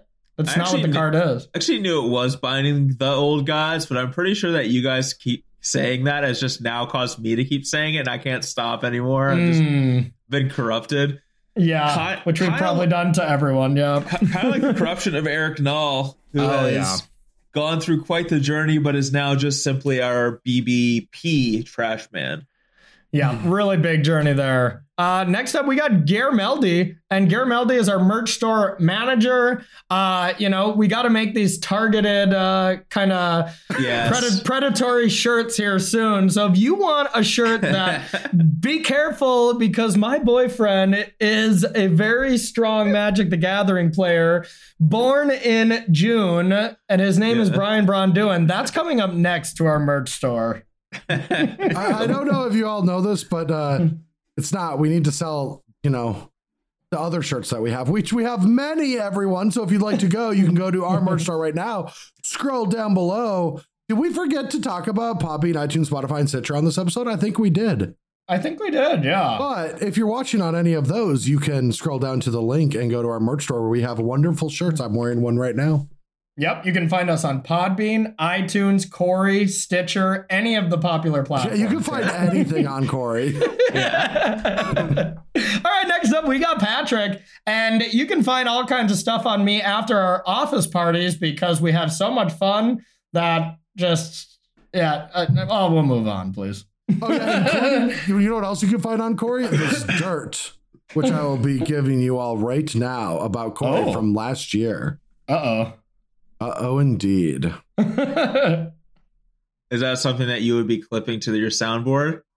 Or I sorry. don't want to have to fucking do this shit anymore. I don't want to have to is. fucking do this shit anymore. is. I do want to have to fucking do this shit anymore. I don't want to have to fucking do this shit anymore. I do want to have to fucking do this shit anymore. Brian, make up your mind, okay? There do you want to do the cast or do you not want to do the cast? Thank you, Filipos Galenas, Brad soundboard operator, for Yeah, this and guess what? choice flips. Guess what? There has been a murder. And it's fucking Brian. Uh, Oh. oh. Wow, Filipos, can we fire Filipos there? I don't think we should uh, have that many soundboard uh, interactions in one cast. I thought it actually was starting to have a rhythm, truth be told. Yeah, it did actually kind of sound like a jam. If Yeah, you put there's a like beat a behind that, remix yeah. remix album in the works here. With Oh, yeah. yeah. It's it's Yeah. called it's called fucking do this anymore, and then Which reminds me of, of our newest shirt that my boyfriend doesn't want to fucking do it anymore, but he's also born in June, uh, Yeah. and his All name is right, next up, Brian. We've got Laura, who is our CEO. Jonathan, you can just cut over Corey, right? Great. Who's who's our CEO? Uh, thanks, Laura, for all your service. Uh, but uh, we're gonna need some more, you know, some. I more know. control. Yeah, Yeah, good call. Next up, we got Victor, and that's Brad's first place trophy holder. Uh, Victor just stands in Brad's room and just holds trophies. It's a really boring job, and I'm sure he misses his Fucking family, but we love man. him. Yeah, yeah. It's really creepy. great great work though. You're doing a great job. All right, Yeah. next up we got Doctor Ong. Oh, sorry, coming in at the tail end, we got Doctor Ongs, who is our resident proctologist. I Last still love certainly last, but certainly least. Yeah, that's Last so and good. certainly least. Yes, 100% least and Oh, last. So- yeah. All right, well, that is it. That's going to do it for this episode of the Bash Bros Podcast. Thank you, everyone, for listening. We will see you next week after Cor- Brian and I submit our decks for League Weekend. So, uh, and just remember, check out the SCG Tour online on MTG Melee this weekend for more standard magic happenings. See y'all later. Peace out. And I'm Corey. I don't want to have to fucking do this shit anymore.